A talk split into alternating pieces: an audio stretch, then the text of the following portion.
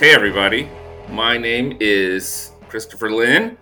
I am just coming to life here on the Inking of Immunity podcast, but I just want to let my co-hosts introduce themselves. Mike, tell them about yourself. Hey everybody, it's Mike Smetana. I'm a PhD student at the University of Alabama studying biocultural medical anthropology and uh, working with Chris on some really cool tattoo research. Hi, my name's Becky. I'm a psychologist. I'm a Well, senior lecturer in psychology over in the U K. We're launching our second season. We have live this season, if you're on up and on Facebook, Doctor Lars Krutak. Lars, I was going to ask you to make sure I got this right before we went live, but I'm just going to do it now anyway. And tell me how to pronounce your last name. Am I saying it right? You nailed it, Krutak. Slovak. Slovak proud right here. Beautiful, beautiful. Well, um... Lars, as I'm going to call him, you can call him Doctor Krutak. You can also call him the Tattoo Hunter. He's the foremost tattoo anthropologist in the world. He is an anthropologist, photographer, and I'm reading right from his Wikipedia page. Thank God he's got a Wikipedia page because he's done so much. And um, he's a writer known for a huge volume of research about tattooing, which should surprise no one since we are tattoo researchers and this is a tattoo podcast. And we are here to talk to him about some of the many adventures he's had, including producing and hosting a ten-part documentary series called Tattoo Hunter that you may be familiar with that was on the Discovery Channel for a period, uh, in which he traveled the world talking to indigenous peoples all over about the vanishing art form of body modification. Uh, he's also one of the editors of Ancient Ink. He's got a number of books, but why don't we just launch right into it? Lars, the first thing we always want to hear about from folks is why they got into the discipline they got into. And for you, you're an anthropologist like Mike and I. I would love to hear from you, like how you got into anthropology and tattooing and and, and became that expert that I just talked about. It's a long story. Great. um, I guess you could say the formative experience was my father was a professor of geology. And in, this is how old I am, seventy-nine, eighty, eighty-one, he had a sabbatical at UNAM in Mexico City because most of his research was in um, coastal areas across Mexico. And so during the summer times, we would travel to just about every Mesoamerican archaeological site. And so I think that really sort of instilled in me like interest in ancient history and architecture and art history. And I carried that into undergraduate studies. But there, um, I attended University of Colorado. I found art history really uh, as an undergraduate. I was studying anthropology. I thought I was going to be an archaeologist. And then I started taking art history courses, which my mother was really into. So fast forward, you know, to my first salaried position right out of college is I moved to San Francisco and started working in the art world. And I worked for a small gallery that just happened to be right around the corner from Ed Hardy's Tattoo City in North Beach. Wow. So I didn't have any tattoos. I didn't know anything about tattoos. Our gallery that I worked for, I was the preparator. We had some tribal art there, but mainly like we had some Mesoamerican pieces, but we had some Dogon ladders and things from West Africa and whatever. But I also had a friend at that time who was learning to tattoo. And so, you know, tattoo was sort of in the back of my mind. I, again, I didn't have anything. I, you know, I would look in at Hardy's Tattoo City in the window on occasion and see what's going on in there. And then I was in San Francisco for about a year, and then I attended the University of Alaska Fairbanks for graduate studies. And within a week, I was walking across campus. I came across, well, I later found out who this person was, uh, but she was a, a Gwich'in, Koyukan, Athabaskan woman, elder, linguist, writer, Adeline Raboff. I, I got to know her a little bit later. And she had three chin tattoos, like three lines, which in California they call them triple ones. And I was like, wow, I I didn't even know that there was any tattooing in Alaska, certainly not in Fairbanks. And I was really sort of interested in that. So I just started digging in the archives there. They have a great polar archive there, University of Alaska Fairbanks. And I started finding all these accounts from explorers and ethnographers about tattooing, but it seemed like it disappeared for a variety of reasons. And so I was like, you know, I, I didn't know what I was going to do for my my master's, you know, like a lot of students are like, who knows? But I wanted to sort of bridge art history and anthropology in some way, shape, or form. And I thought, well, maybe since it seems like no one's done any research on indigenous tattooing in the circumpolar north for one hundred years, according to what I was reading in the you know, old books, uh, maybe this is something I should look into. And so I eventually started learning more and accumulating more you know, archival information, because a lot of there's a lot of great unpublished resource material in the archives in um, University of Alaska Fairbanks. And then someone told me about a small community in Bering Strait off the coast of Nome called Saint Lawrence Island. And there were two villages there, and there was approximately a dozen elderly women, you know, in their eighties to upper nineties, that had the traditional skin stitch tattoos. And there was still a tattoo artist alive who was about ninety-seven at the time. So I wrote um, to both village councils asking for, for permission to even go there and ask if I might be able to conduct this study and interview the last tattoo bearers. But when I was working with these elders, you know, they kept on emphasizing the fact that, you know, Smithsonian anthropologists, University of Alaska anthropologists, archaeologists have always been coming, coming, coming here, mm. taking, taking, taking, taking, and never giving in anything back. And so that always stuck in my head, like, whatever I research I do in the future, it needs to go back to the source community, the home community, because you will be the ones to move this forward and take it to the future generations, not me. Yeah. So Chris mentioned before that you did a show on the Discovery Channel called Tattoo Hunter back in two thousand nine. So I was wondering whether it was that show that kind of afforded you the opportunity to go and learn more about so many, you know, previously unknown Indigenous tattoo cultures, or was there something within that mm-hmm. gap there? So I go back to Saint Lawrence Island again. Um, you know, I finished my master's in ninety-eight, but these women instilled in me that, you know, no one was really interested in our stories, and they certainly weren't interested in our tattoos, even from a local perspective. And that stuck with me because I, I started thinking, well, okay, this is a very remote place, but how many other Indigenous communities that are remote, remote locations around the world are their tattoo elders? Their stories aren't being recorded. This cultural heritage is being lost. And so I thought, I need to start traveling. I need to start getting involved in some way, shape, or form to get to Asia, to get to South America, to get different places, to get to Europe, actually, and to start recording this information. And, and I, you know, I don't know what I was going to do with it. I mean, I didn't, I hadn't written any books. I, I wasn't writing for magazines or anything like that. I had no idea. But just to, to preserve it, because honestly, most of my book projects take ten to fifteen years. The one I'm writing right now, I started nineteen years ago. Wow. So I'm really thorough um, about doing my research, and I feel like I need to compile, you know, a really good detailed body of information and do a lot of interviews before I publish it. So anyway, long story short, between nineteen ninety-eight and two thousand two, I worked in the Balkans. This is one of my jobs to earn money so I could travel. I mean, I was a dog walker. I was a roofer. I worked construction. I mean, come on. Uh, it's not like this is just handed it to me, you know, and it's really, it was really hard to find funding to do tattoo research back then. I mean, I b- could barely get any funding to go to Saint Lawrence Island for my university. And I certainly wasn't getting N S F awards mm. or Social Science Research Council awards or anything like that, because no one understood why tattooing could be important, how it could be important. Mm. Why do we need yeah. to document this information? So, I mean, it, now I think it's people are getting, got, I don't know, all kinds of money, but I, I certainly couldn't find any back in the day. So I just did it myself. Mm. I worked in um, Bosnia first in nineteen eighty-eight. That's where I found out about sort of Bosnian Catholic tattooing. And then I lived in Kosovo off and on for about a year and a half over three missions. And then my last mission was in two thousand two there. And I decided to meet my wife in northern Greece. I heard about this small group. Some people call them the Vlachs. Some call them Aromanians. And I dragged my future wife up and down the Pindos Mountains around Metsovo in northern Greece looking for a t- tattooed Vlach woman. um, and I knew that they had an ancient tattooing tradition that goes back thousands of years. And we did find two women. Um, unfortunately, one was on her deathbed, so we weren't allowed to visit her, but I recorded whatever information I could. And then we met uh, the second one in her garden. She was like ninety-four years old. And the tattoo I really wanted to see was the crucifix on her forehead, but she had fallen in her garden two days ago and her whole entire forehead was bruised black, but she did have a big faded uh, cruciform mark on her forearm. And so we got to know, you know, a little bit there. So I pieced together that information and wrote, I started writing for tattoo magazines there. Um, so I combined it with a story about the leading family of tattoo artists in um, Athens. And then immediately after that trip, I was invited to go to Borneo. Uh, strangely enough, through writing I'd been doing for this tattoo website, which still exists, mm-hmm. uh, by some Canadian friends, The Vanishing Tattoo.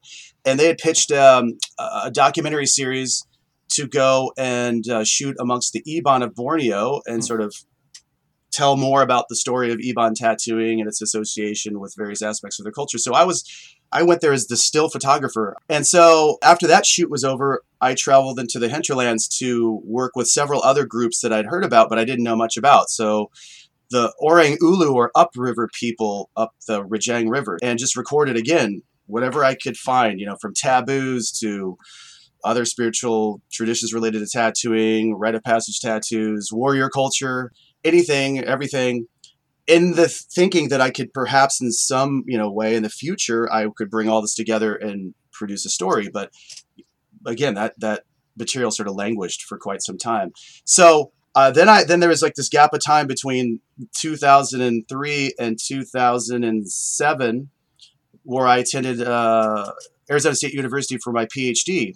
Now, there's really no career in tattoo anthropology or what? Being a tattoo anthropologist. Not back then there wasn't. Maybe today. Teaching all these body art classes in universities. Certainly no one was offering those classes, you know, the history of body modification. I mean, they would have, you know, they would have thought I was crazy if I was trying to offer that class. So anyway, I went there to uh, study cultural tourism um, and its effects on indigenous artisans in the Copper Canyon of northern Mexico. Because again, this goes back to my formative time in Mexico. I... went back to Mexico. I often traveled back to Mexico with my family because my father always had research interests there. And we we had gone on a train trip in northern Mexico to the Barranca del Cobre, which is this amazing canyon. It's twice as big as the Grand Canyon. Some people don't really know about it in North America. There's this beautiful train trip that goes through. So anyway, we met some indigenous uh, people that live there. Um, there's several indigenous groups, but the the largest is sort of famous. Um, the Tatahuamaro, as they're known more famously, but the Raramuri, and they're known for their long-distance running. But anyway, I decided to go back there and work with these artisans. Um, and so while I was there and finishing my field work in two thousand six, I had the opportunity to use a satellite internet feed from the missionaries that were working in the village where I was living. And I got this email um, from a production company saying, hey, we see some of your work on the Vanishing Tattoo website. You ought to try out to be the host for this show that we have tentatively called, you know, Tattoo Hunter. And so I was like, okay, sure. And then after that, yes, I we traveled all over the globe over the course of a year and a half. And visited many other groups that I probably would have never been able to get to in my lifetime. That's so cool. So Mike here for everybody listening. I think a good point to make is you've you've really committed and made uh, a real effort to return to, to all these places that you've been to and, and develop that relationship over the long term. So I think that's that's really great. Something I hope to do in my in my own work eventually. So far we've heard so many places you've traveled around, to the Philippines, to the Balkans, around Europe, Papua New Guinea on the on the Tattoo Hunter, and you've been across native North America, native Alaska, to Saint Lawrence Island. So that's a lot of traveling, and to start out doing it on, on your own dime, that's that's pretty great as well. For for who? That's pretty great for who? Wasn't good that's for my good. back and my joints. But we'll talk about we'll talk about joints yeah. in a little bit. Right. So, are there any particular styles or stories or discoveries that have really stuck with you throughout your career? Um, honestly, I cherish, you know, all of these experiences, all these friendships that I've made over the years, and I, I can't say that anything really sticks out of my mind more than others because it's always, you know, a unique journey, um, unique people that I'm working with and meeting. But I'd have to say that, you know, what drives me to do this research is that I really enjoy, you know, working with local collaborators who become my partners ultimately in my projects. As I noted earlier, they've often become, you know, longstanding friends over the years.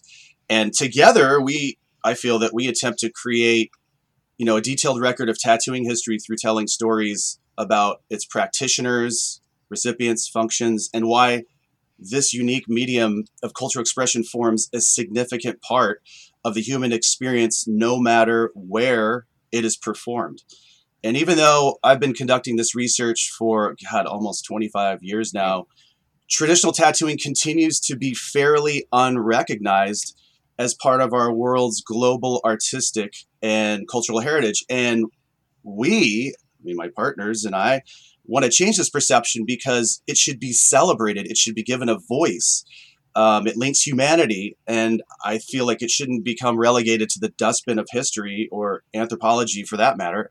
Mm. And the other thing is, is that there are many tribal elders and tattoo bearers who are out there, and I know this for sure, that still haven't had their stories told and their knowledge recorded. So that really drives me to push on, to go to the remote hinterlands. But I can't tell you how many times I have come across an elder or a warrior or another individual who is the last bearer of a particular tattoo in their village, or who has knowledge of a rite or a taboo associated with tattooing that no one else remembers. So if you don't get out there and into the field and document it, this knowledge could become lost forever. Um, and I think that's a shame. And case in point, so just a couple of days ago on Sunday, as a matter of fact, um, I was trying to learn about a tattoo that I had never seen worn before, but a friend of mine, um, a cultural tattoo practitioner, Mo Naga, I think about five or six years ago, he was in this one village in Nagaland photographing a Pachuri Naga woman, but he didn't record her name. And she and I was looking at the front of her leg, like uh, her shins and her knee, and I saw this, this triple X marking on her knee, uh, kneecap above and below it. And I was like, so Mo, uh, what was that? I've never seen it before, and I was curious about it. And he said, I didn't record it. I'd not been to this village where this woman was photographed. And I found out that this was an insurance policy, so to say, because amongst this Naga group, you're allowed to gain access to the afterlife based on the tattoos you have. You could be recognized by your ancestors. But this particular mark is looked for by this spirit who is the guardian of the afterlife. And if you don't have it, he may deny you entrance into the afterlife. Hmm. So there, there are a lot of tattoos associated with the afterlife, especially amongst the Naga, but I don't think we have time for that. We can we can discuss that later. Ne- next time, yeah. Um, yeah, next time. Next. So before you started publishing, there weren't any good books out on cross-cultural tattooing, but even in one of the ones that came out early on, The Modern Primitives had an interview with Lyle Tuttle that talked about where tattoos might have come from, and warriors have always been tattooed, and talk about making it tougher, and maybe it's because it does something with their antibodies. And that's what really got me started thinking about uh, health aspects. And you've written extensively on the therapeutic benefits of tattooing. So this therapeutic aspect is really, really, really fascinating to us.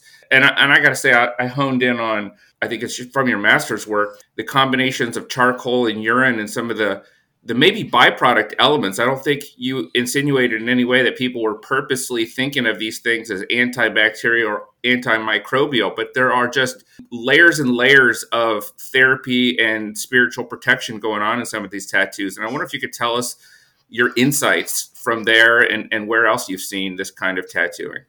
Yeah, I guess you could say I was lucky to, I mean, my first experience working in the field was on Saint Lawrence Island, but they happened to have this particular um, tradition that had since passed of joint marking in relationship to people that had served as a pallbearer or had made their first kill.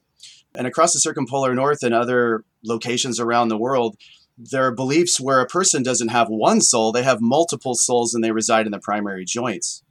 So when you come into close contact with a deceased human or animal, it's sort of a dangerous time because you could be susceptible to that disembodied spirit looking for a new home. And the first person they're attracted to is obviously the person who's closest to them. So if you're a pallbearer at a funeral, you know, you're in direct contact.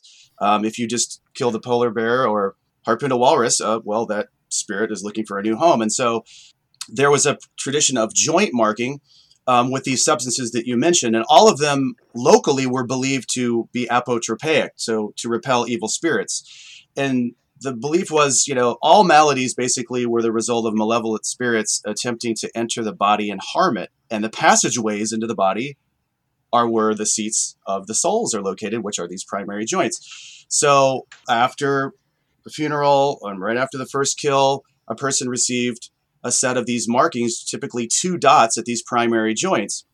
And so when I was conducting my research for my master's thesis and writing up my uh, thesis, I'm like, God, you know, that's really interesting. I mean, I, then I learned about the Iceman, and I'm like, well, look at all these tattoos on the Iceman. They hmm. seem to be lined up at the primary joints. And I was at an impasse writing my master's thesis. And then I started thinking, well, hell, you know, let's look at all of these joint markings on Saint Lawrence Island. I'm going to line up with a, a classical acupuncture chart. And hmm. I asked the elders on Saint Lawrence Island, what would happen if you didn't mark these joints? What would be the result? And they were like, perhaps possession, insanity, but mainly arthritis. Your your limbs would shrivel up and you would die, but you would be racked by arthritis. So astonishingly, um, you know, all of these locations lined up with classical acupuncture points to treat arthritic conditions. So I was thinking, well, hmm, that's pretty fascinating. And so I just sort of threw it out there as there could be some kind of relationship. I wasn't saying that, you know, acupuncture diffused from China to the Bering Strait and somehow was picked up and morphed into this tattooing tradition. I didn't say anything like that. I was just suggesting the interesting comparison that there could be some kind of relation. And then I started looking elsewhere in the Arctic. And of course, there was a lot of joint marking happening, you know, in the Aleutian chain and other Inuit regions. Um, and then, of course, there are mummies, the Pazric mummies that Sergei Rudenko excavated, you know, long ago in Siberia. And this famous Pazric chief also has dot-like tattoos in the same location as the Iceman. And they're ex- exact same locations that were tattooed on Saint Lawrence Island to repel the advances of evil spirits. But, you know, not only acupuncture points, but meridians are also fairly significant when we're talking about the Iceman. You know, acupuncture is a form of alternative medicine that is believed to have originated in China about one hundred B C, and it relies upon the insertion of like thin needles into the body along acupoints and meridians, but mostly for musculoskeletal pain relief. Now, meridians are specific pathways that connect the internal organs with specific points that are located on the skin, often in close proximity to nerves and blood vessels. As many of the Iceman's leg tattoos are associated with known acupuncture points located on the gallbladder, spleen, or liver meridian and used by contemporary acupuncturists to treat abdominal disorders, the Iceman's tattoos, I believe, are considered evidence of a similar medicinal practice uh, in prehistory.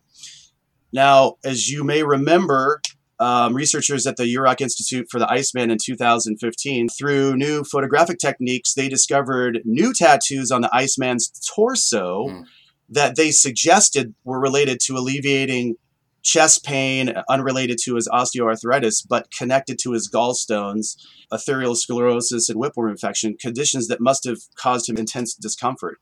Now, although these researchers who found these tattoos did not directly address the possible relationships between them and specific acupoints or meridians, they just suggested it was perhaps a medicinal therapy. I consulted a friend here in the D C area where I live. I live in Washington, D C, who is a licensed acupuncturist. She reported that most of the acupuncture points near the Iceman's chest tattoo could be used to treat the symptoms associated with whipworms. And hmm. those would be like abdominal pain, nausea, vomiting, diarrhea, gallstones, as well as breathing issues that he probably had. And then I published these results. Um, and afterwards, you know, additional studies started coming out about uh, how these tattoos could be employed for the treatment of intestinal disorders. Now, if we want to go back to your question and maybe speak about the origins of acupuncture and these, you know, indigenous traditions of medicinal tattooing, I mean, I believe that numerous peoples around the world uh, through experimentation, trial and error, or perhaps just random luck, originally recognized the therapeutic potential of needling the joints, uh, sometimes with pigments of medicinal plants. I mean, mm-hmm. that's been documented in North America and other places, um, to relieve sprains and arthritic complaints. And I recently published at least like two tables illustrating the near global distribution of these medicinal tattooing practices over the course of my field of research. I've also encountered joint tattooing similar to the Iceman in places such as Borneo, Nagaland, and even Papua New Guinea.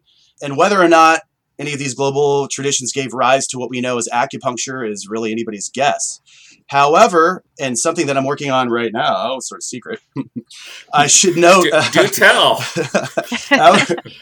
that prehistoric mortuary urns and other ceramic vessels dating to the Majiaozhou culture of northern China, which is about thirty-three hundred to two thousand B C, feature very realistic female human heads bearing chin, nose, and other facial markings. And these painted figures closely resemble ethnographic traditions of female tattooing still extant in Southwest China, Myanmar, Northwest India, and Siberia. And some of these indigenous peoples practiced medicinal tattooing in the recent past. Moreover, if you're a student of Chinese language and characters, in the Chinese lexicon, the contemporary term for tattoo is based on the first millennium B C Han character Wen, which also means to write. And today, Wen embodies literacy, cultural sophistication, and civilization, But the original character for Wen is believed to be derived from a tattooed individual, perhaps a northern indigenous barbarian hmm. with a marked chest. So the ancient practice of acupuncture, as I noted at the top, started in China approximately twenty-one hundred years ago and was first codified as an organized system of diagnosis and treatment. But the character for Wen predates that by almost a thousand years. So is it possible that a local indigenous prehistoric Chinese group practiced medicinal tattooing of the joints and other bodily locations that in turn inspired the local development acupuncture? I don't know. It's interesting to think about. I don't think we'll ever know, but yeah. But I'll, um, you know, I'm I'm hopefully in my next project, which is actually, it's a big book, nineteen years in the making, people. It covers tattooing traditions across Asia. One of the things that, that jumped out at me that I just wanted to say really quick is your your point about probably trial and error sounds right for most human endeavors. And there, when it works, it, it sticks, right? So there are so many references in varying tattoo literatures of things. Like I could just remember Albert Perry's book from the early twentieth century where he's writing about the early period of electric tattooing, how these old sailors would come in to the Bowery in New York City and get inkless tattoos on joints. And when I was working in uh, American Samoa and Samoa, and I and I had some people show me pictures of some of the, the wrist tattoos that they got specifically Uh, over joints and how they had gotten tattoo treatments from gout. And the Suas even talk about how they will do fake tattoos or air tattoos on babies' faces with birthmarks that supposedly cause the birthmarks to, to stop growing. And I hear so many of those stories when I'm in the field.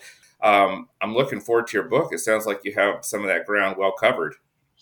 Well, you know, the other thing is, is that I think a lot of these therapeutic tattoos were missed, you know, one hundred years ago, two hundred years ago, because they're usually this smile, little line, mm-hmm. little circle, and people thought that they're not relevant or there's nothing to those. It was just mm-hmm. for fun. The kids were, you know, marking themselves, you know, whatever. But I, I oftentimes, you know, I, I find these small tattoos that no one has paid attention to have the most interesting stories to tell. So I'm always asking about it, asking about them, you know, and sure enough, I'm interviewing somebody in Papua New Guinea and I'm like, do you guys ever tattoo for medicine? Is like, oh, you mean like these little tiny marks on my back? Oh yeah, I've had back pain. And so these really helped me out. Or, you know, I was in the Philippines and um, working with the Kalinga. This was right after we finished Tattoo Hunter. And I found another instance where uh, a woman had severe eczema on her back and it kept moving, moving, moving up her back. And then the village tattooist tattooed a line across the top of her back. Eczema never moved beyond that point. Hmm. Wow. And then and then I'm thinking about, you know, whenever I'm out in the field, I find out about these medicinal plants that are applied to the tattoo to promote aftercare. And a lot of them don't have English equivalents or even um, local equivalents for names. Um, but I have sort of like a cabinet full of these plants and I need to get a botanist to try to identify them. So I'm always archiving stuff and I, I sometimes don't know what to do with them, but they're pressed in books and they're there. I know, I know the local indigenous name, but who knows what kind of medicinal properties some of these, well, whatever we call it, unknown to science, you know, plants and medical products are. I mean. That's that's so interesting. It is. It's so interesting. But if you don't ask those questions when you're out in the field, you'll never get answers. So exactly. the, the key is to go in, you know, and, and have the right questions to ask. I mean, I, I always yeah. kick myself though when I'm flying back on the plane. I'm like, for seventeen hours, God damn it! Why didn't I ask that obvious follow-up question yeah. about this, that, and the other? But that's another reason why you go back, right? Or I, what really bothers me is that, you know, photographers or other people that go out, I'm not talking anthropologists, but they go out and make these beautiful coffee table books and they don't record the people's names. They mm-hmm. treat them like an object. Yeah. But this woman I just talked about, about, you know, the triple X tattoos on her leg, you know, I'm like, I would really like to publish a photo of her legs, but I want her name. Yeah. And so my contact forgot to ask her name. And then I follow them. Can you call back your friend? I need her name. I know her husband's name. I could call her Missus So-and-so, but I really want her first name. And so he, he's like, oh, yeah, no worries. I forgot. I forgot. Okay, here it is. Here it is. Yeah. How do you, how do you wrestle with that? Actually, you know, I, I think about that when, when I'm writing. Do we do the, the typical ethnographic thing where you, you change all the names to protect their identities, or because we're living in a global world, tattooing is so popular. I mean, I work with the Suluape family, who's one of the most famous tattoo families in the world. I'm like, do I use their name, or if I hide it, everybody knows who they are? What are, you know, the ethics, the, the reality, the journalistic side to all these things. How do you deal with that? Well, you just ask. Yeah. I just ask, okay, could I use your name and your image in this project that I'm working on?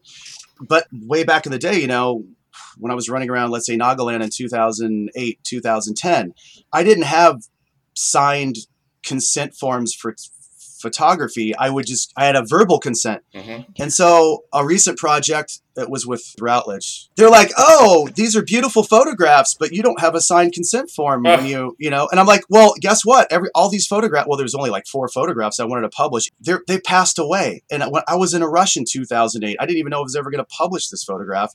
And I know I have their verbal consent. And they're like, well, we're sorry, but we have to blur their faces mm. and you cannot publish their name. So then they made me treat them like wow. an object. Mm-hmm. And that pissed me off. Yeah. And I under- I totally understand it. I totally get it. But I mean, what am I supposed to do? I mean, I can't bring people back from the dead to get a form signed, and nor, and I, nor could I even get it there. And we're talking about a village that you got to hike to still. That you, you know, there's no road there. So that's a problem that we will run into, and I've run into recently. But I didn't like the outcome. Yeah. Agreed. If they were underage, I could totally get it. If they were a minor, we're talking about ninety-year-old individuals mm-hmm. who were excited to actually share information about their tattooing because, on, honestly, most people in their villages aren't. They're not, because there's a lot of religious taboos in some of these villages. It's ninety-five percent Christian, so they don't want to talk about the old traditions. The uh, the linguist who trained me, the anthropologist who taught that course in body modification, he was half Mohawk. His father remarried a Kiowa Apache woman, and his great uncle was the last living speaker of Kiowa Apache, and he couldn't get the paperwork to interview his own uncle to collect the, the stuff, and ended up retiring right after I graduated. Just a big F U for, for the whole bureaucratic morass. So colonialism Uh, lives on in its insidious ways. Uh, we don't have a lot of time, so I want Mike and Becky to uh, have a chance to chat a little bit. Why don't you go ahead, Becky? Well, so I was just, I was thinking about, you know, um, the recent kind of, I guess, renewed interest in Indigenous and tribal tattooing practices, and we could, I would say, at least partly attribute that to your work. And I was wondering if you could tell us a little bit about the differences between the revitalization of traditional practices or the reinvention of these traditional practices, and whether you see these movements as one or the other. Yeah, well, A, I don't like putting words into other people's mouth, because especially tattoo artists, because I'm certainly not a practitioner and I yeah. never will be. I mean, although I, I had given one tattoo, and it was on an eighty-eight-year-old woman weighing on a guy who's a very famous tattooist now, but she insisted that I do it, and I'll never do that again. Because um, uh, I am not worthy. I'm not worthy, and I don't have the skills. Uh, but she insisted. Otherwise, she would have kicked me out of her house. But um, yeah, but the practitioners who have allowed me to share their stories obviously have different feelings about the tattoo movements they're involved in, mm-hmm. especially with regards to who they are tattooing. I think that's something yes. we have to think about, because who are their clientele? You know, some might state their work as a revitalization movement, implying they are attempting to reverse the decline of an extant tattooing tradition among their people. Mm-hmm. And the tattoos I'm speaking about here are not being created for non-Indigenous people who are not actually culturally grounded in these traditions. Mm-hmm. For other artists, perhaps they are reinventing cultural tattoos that are partially based on traditional patterns, but they have new design concepts. You know, maybe they have yeah. basketry designs or textile patterns that are met and meshed with a tattoo motif or a partial one. So in other words, you know, perhaps people who are reinventing uh, cultural tattoos are creating contemporary versions of ancient designs that can be given to non-Indigenous people. So really, to return to your question, I think what we all need to be thinking about is who is giving and receiving these tattoos when speaking about revitalization movements, tattoo revivals, and tattoo reinventions. But your question also makes me think of the words traditional and traditional practices. I often read in the media about Indigenous and non-Indigenous tattoo artists who create traditional tattoos. But what does that really mean today? I mean, yeah. in most Indigenous societies I've worked in, traditional tattooing was highly ritualized. There were rigid and culturally mandated food taboos for the artists and their clients, among many other protocols. And tattoo artists might offer specific prayers and or offerings to ancestors, particular spirits, and even deities um, who were the guardians of these tattooing traditions. And if you didn't do this, you perhaps risked serious injury to you, yourself, or even your community. Now, of course, you know, I know many indigenous and non-indigenous tattoo practitioners who treat tattooing today with great ceremony and respect. But I sort of want to return our focus back to the question, you know, for the sake of this conversation. Mm-hmm. Are these tattooing pr- practices traditional, or have they been re-traditionalized? So yeah. That latter word implies a remobilization and speaks yeah. about the creative imagination and agency of artists to modify and reclaim tattooing through new tattoo patterns and performances. But then again, as I said earlier, regarding revitalization efforts, I would defer really to those people who create these tattoos to, to explain or define what they believe is traditional and yeah. what is not. You know, that's yeah. that's where I'm at. Speaking of the, the taboos and everything, I while I was surfing the web, looking at stuff that you've done, I saw the episode of Tattoo Hunter where you were in Papua New Guinea and you received the, the marks of the crocodile, which was quite interesting to watch. I was wondering if you could talk about some of those taboos and, and traditions that are still in place. And then I also saw that you were uh, recently on an episode of U S A Incorporated on Fox Nation. So are there any more kind of television shows in the works? Can we expect to see your face on T V anytime soon again? Yeah, I mean, there's so many taboos. Oh, my God. I mean, in my current work, and like this book dealing with Asia, I list so many. I guess people just, I don't know, have not really spent a lot of time recording. There's mainly their food taboos, to be honest with you. I mean, like chilies, um, salt, anything that would make your uh, tattoos that are healing itchy. Then there's like, you wouldn't tattoo, let's say, for instance, I'm, I'm thinking about some places in Borneo. Someone was recently deceased, um, or you may not tattoo during rice seeding time or harvesting time. There's a lot of cosmological references to some of these taboos as well, like certain lunar phases. And if you didn't obey some of these taboos, your tattoos might become septic. You may die. But but speaking of the uh, crocodile marks of the Kaningara, so before you could be tattooed there, you know, there were a lot of different restrictions in the in, in the house Tambaran um, or the spirit house, where the new initiates are, they're basically, they live in there for a period. Well, in World War Two, they lived there for up to two years before they were actually cut. And you're basically learning all of the skills and protocols to become a man in the eyes of the community. So when you're eating, you have to face the wall. You can never face out into the open gallery. You can only sit on one side of the house tambourine because the other side is reserved for the men that have been initiated. You can only use your hands. You can't use utensils for your food. And then there's certain words you can't say. You can't talk about certain spirits that are embodied in the carvings throughout the men's house.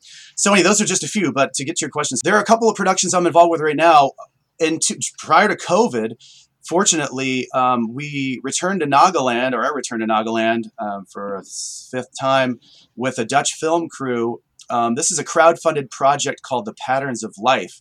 And uh, it's a four-part series sort of visiting four different indigenous groups and speaking about their tattoos and its relations to spirituality and the ancient wisdom and knowledge embodied within tattooing traditions in four locations.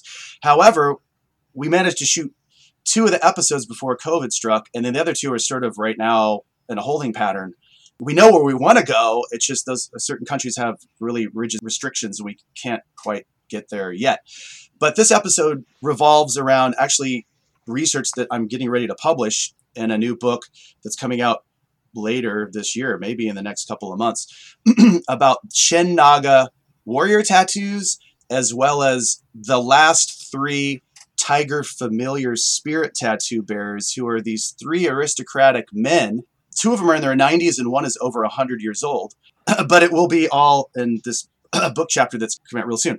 But the productions are, so this Patterns of Life episode, hopefully, you know, it'll air sometime at the end of this year. I'm not sure if it's going to come out on a streaming platform or if maybe it will actually premiere in a museum, because I'm involved with a big museum exhibition at the Humboldt Forum in Berlin. Um, but there's a big Naga exhibition that's happening there.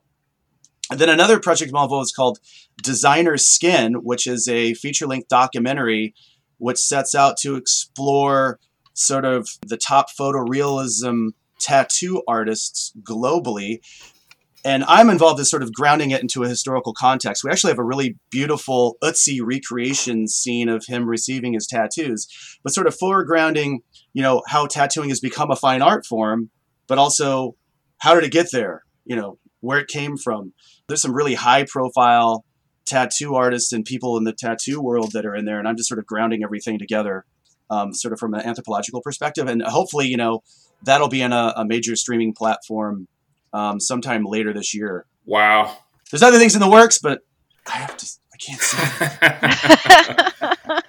Oh, man. Well, folks can probably find out if they follow along with your website. You you may, you keep that up, lars krutak dot com. Yeah, exactly. So the bibliography there, there's a bibliography page that lists, you know, new publications coming in the pipeline. Of course, if there's any new announcements about that, uh, about media projects, they'll be there. And also I, I curate a lot. So I have a few exhibitions, you know, I mentioned the Humboldt Forum, but there's a show I curated that's traveling to Scandinavian American museums. It's called Tattoo, Identity, and Ink, but it really sort of focuses on Scandinavian tattoo history. After the Museum of Danish America, it'll go to a couple other institutions across the U S and who knows, maybe beyond. Wonderful. Lars, we're going to talk to you again, man. This has been such a pleasure. So thank you so much. Thank you for having me. I really enjoyed our conversation, and I look forward to future ones, too. And Thank next you, time, sir. Either at the end of the day or more coffee, because I want to hear more of these stories. This is this is amazing. Yeah, yeah sure. I'm empty. I'm empty. I need some out. Thanks, Lars. All right, Thank bye. You. Bye. Bye.